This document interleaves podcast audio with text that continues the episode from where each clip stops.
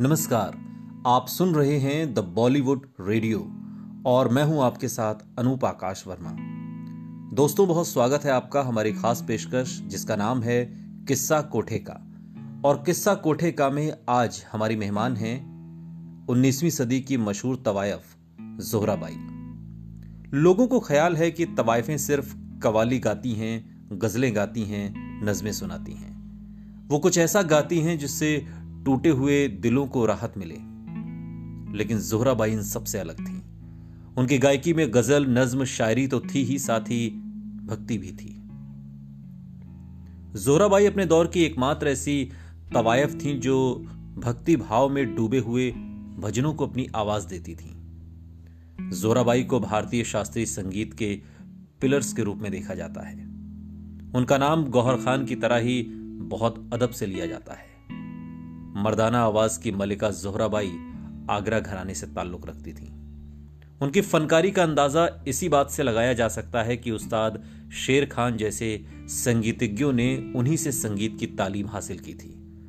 Record पर आज भी उनकी करीब अठहत्तर रचनाएँ मौजूद हैं। फयाज खान और गुलाम अली जैसे अज़ीज़ फनकार आज भी उनकी नज़में गाते हैं। जोहराबाई को भारतीय शास्त्रीय संगीत का पिलर्स यूँ ही नहीं कहा जाता।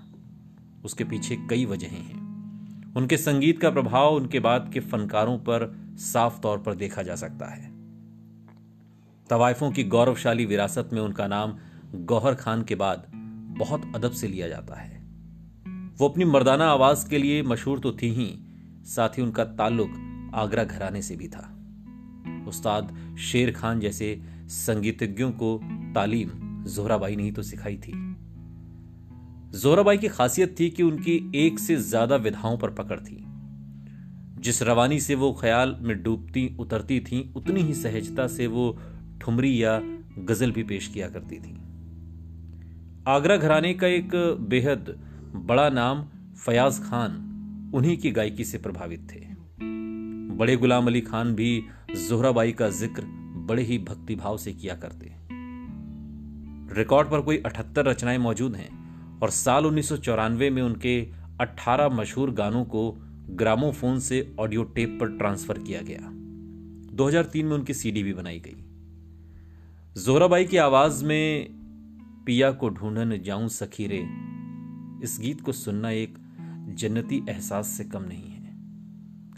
लेकिन जोहराबाई को समझना है तो फिर आपको कई दशक पीछे चलना होगा।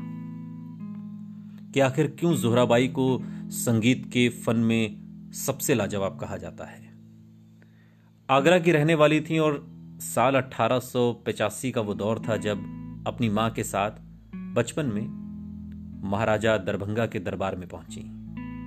महाराजा दरभंगा की दरिया दिली उस समय पूरे मुल्क में मशहूर थी। वो भारतीय संगीत के प्रेमी थे और दरभंगा में प्रशिक्षित होकर जोहराबाई अपनी माँ के साथ पटना में रहने लगी। आज जहाँ पटना कॉलेज है, ठीक उसी के सामने। और अपनी कला के बल पर वो हिंदुस्तान की प्रसिद्ध तवायफ बनी। 1900 ईस्वी के आसपास जोहराबाई के कोठे पर जब स्कूल और कॉलेज के कुछ छात्र पहुँचने लगे, सूरत देखते ही जोराबाई उनकी शराफत को पहचान गई। काफ़ी आवभगत करने के बाद आने की वजह पूछी। छात्रों के बताने पर कि वो उनका गीत सुनने आए हैं। तुरंत तैयार होकर दो घंटे तक लगातार उन्हें गीत सुनाती रही। और तब हंसकर लड़कों को विदा दी और विदा करते समय बच्चों से कहा कि फिर कभी कोठे पर मत आना। जब ज़िंदगी थमने सी लगी, वो किसी की बीवी बनी। फेफड़ा खराब होने के कारण उनकी मौत भी हुई। उसे शह अकबर साहब दानापुरी से बहुत लगाव था।